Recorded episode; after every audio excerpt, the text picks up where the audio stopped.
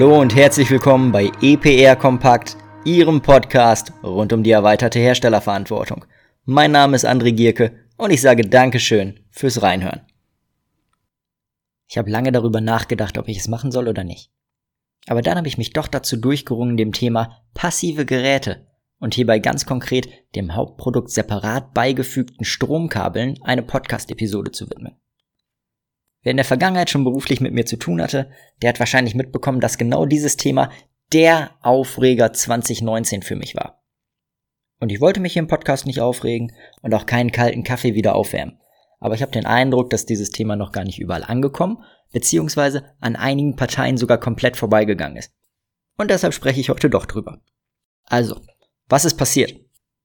Nachdem im August zwanzig achtzehn der Open Scope eingeführt wurde, wurde der Anwendungsbereich des Elektro-G in Deutschland mit Wirkung zum ersten fünften zweitausendneunzehn nochmal zusätzlich erweitert. Ganz konkret ging es bei der Erweiterung des Anwendungsbereiches um sogenannte passive Geräte, die in anderen Mitgliedstaaten ebenfalls als Elektro- und Elektronikgeräte erachtet würden.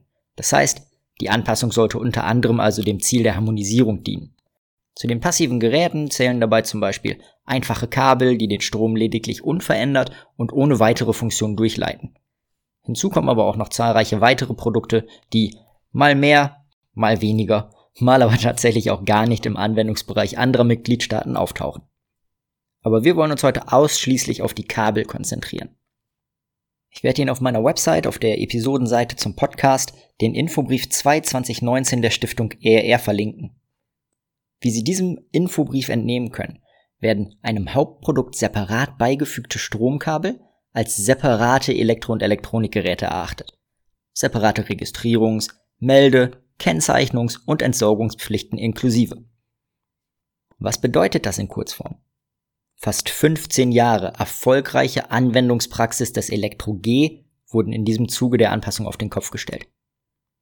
Seit jeher und in den meisten anderen Ländern der E U ebenfalls so geregelt, zählte das Stromkabel, das das Hauptprodukt in den gebrauchsfähigen Zustand bzw. den ordnungsgemäßen Betrieb versetzt hat, zum Gewicht des Hauptproduktes dazu.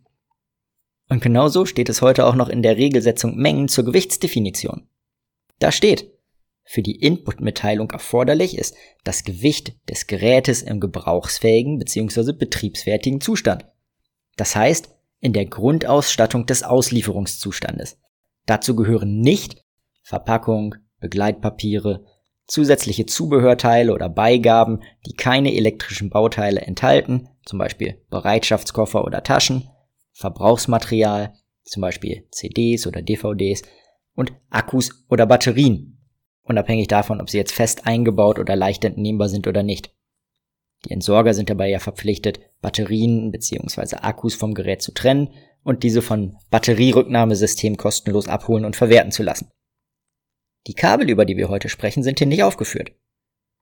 Jetzt frage ich mich, zum Beispiel mit Blick auf die Patientenmonitore, auf die im Infobrief referenziert wird, wie funktionieren die denn ohne Stromkabel?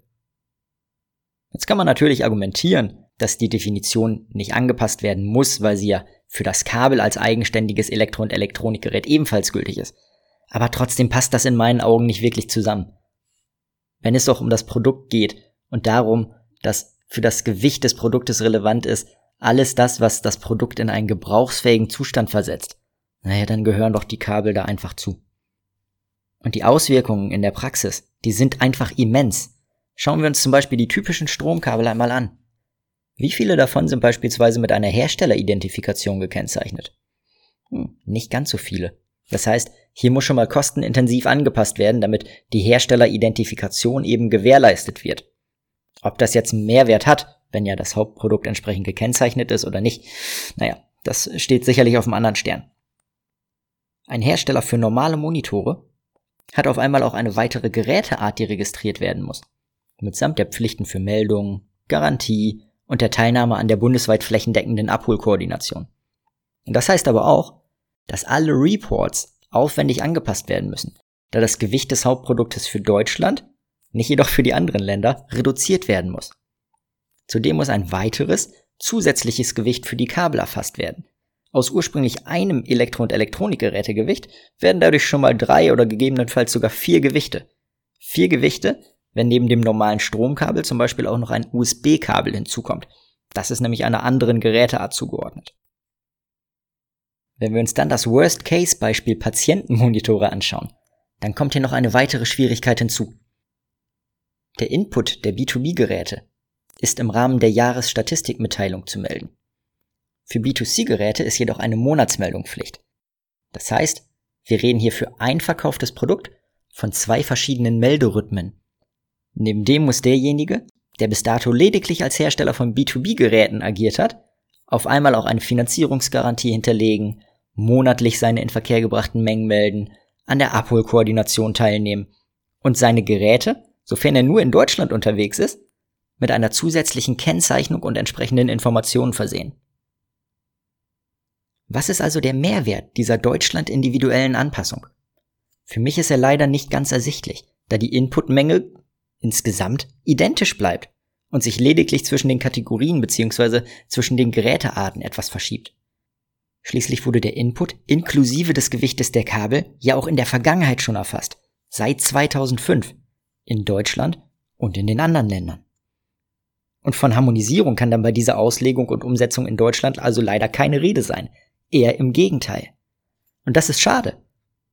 Denn nach all den Entwicklungen im Themenbereich und der kontinuierlichen Verbesserung auch seitens der Stiftung E R R ist dieses Ding hier, zumindest in meinen Augen, leider etwas in die Hose gegangen. Aber wer weiß, vielleicht wird das Thema ja noch einmal auf die Agenda gesetzt. Wünschenswert, auch im Zuge einer Harmonisierung, wäre es allemal. Für heute sage ich, Dankeschön fürs Zuhören und entschuldigen Sie bitte den kleinen Aufreger. Mein Name ist André Gierke und ich würde mich freuen, wenn ich Sie auch das nächste Mal wieder begrüßen darf, wenn es heißt E P R Kompakt.